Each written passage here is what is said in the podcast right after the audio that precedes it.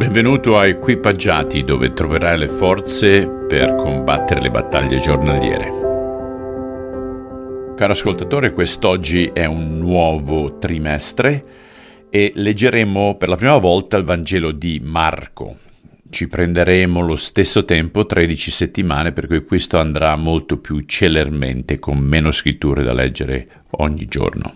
L'importante è sempre quel creare l'abitudine di essere nella sua parola, di ascoltarla e di viverla. La maggior parte dei teologi considerano questo Vangelo come il primo Vangelo sul quale poi gli altri si siano basati. Oggi leggeremo dal versetto 1 al versetto 11. Qui comincia la storia meravigliosa di Gesù Cristo, figlio di Dio. Nel libro scritto dal profeta Isaia, Dio annunciò che avrebbe mandato sulla terra suo figlio e che un messaggero speciale lo avrebbe preceduto per preparare il mondo al suo arrivo. Questo messaggero grida nell'arido deserto, aveva detto Isaia, e dice a tutti di cambiare vita per essere pronti all'arrivo del Signore. Questo messaggero era Giovanni Battista. Egli viveva nel deserto e insegnava che tutti dovevano farsi battezzare per dimostrare pubblicamente di non voler più peccare e poter ottenere così il perdono di Dio.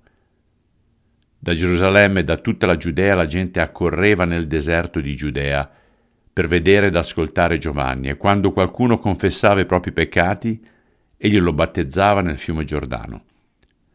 Giovanni portava un vestito fatto di pelo di cammello e una cintura di cuoio intorno ai fianchi. Locuste e miele selvatico erano il suo cibo. Ecco un esempio della sua predicazione. Dopo di me arriverà qualcuno molto più importante di me, tanto più grande che io non sono degno nemmeno di essere il suo schiavo. Io vi battezzo con l'acqua, ma egli vi battezzerà con lo Spirito Santo di Dio. Proprio in quel periodo, da Nazaret in Galilea, arrivò Gesù e fu battezzato da Giovanni nel fiume Giordano. Nel preciso istante in cui Gesù uscì dall'acqua, egli vide il cielo aprirsi e lo Spirito Santo sotto forma di colomba scendere su di lui. E una voce dal cielo disse: «Tu sei il mio amato figlio, tu sei il mio diletto».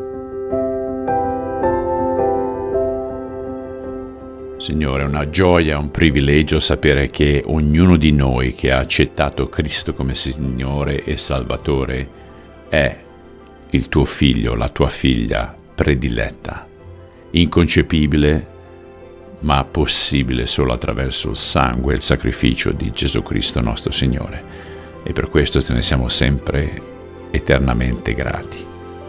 Amen.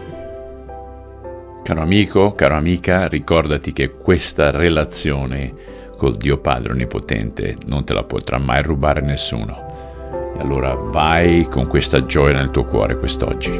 Ci sentiamo domani. Ciao.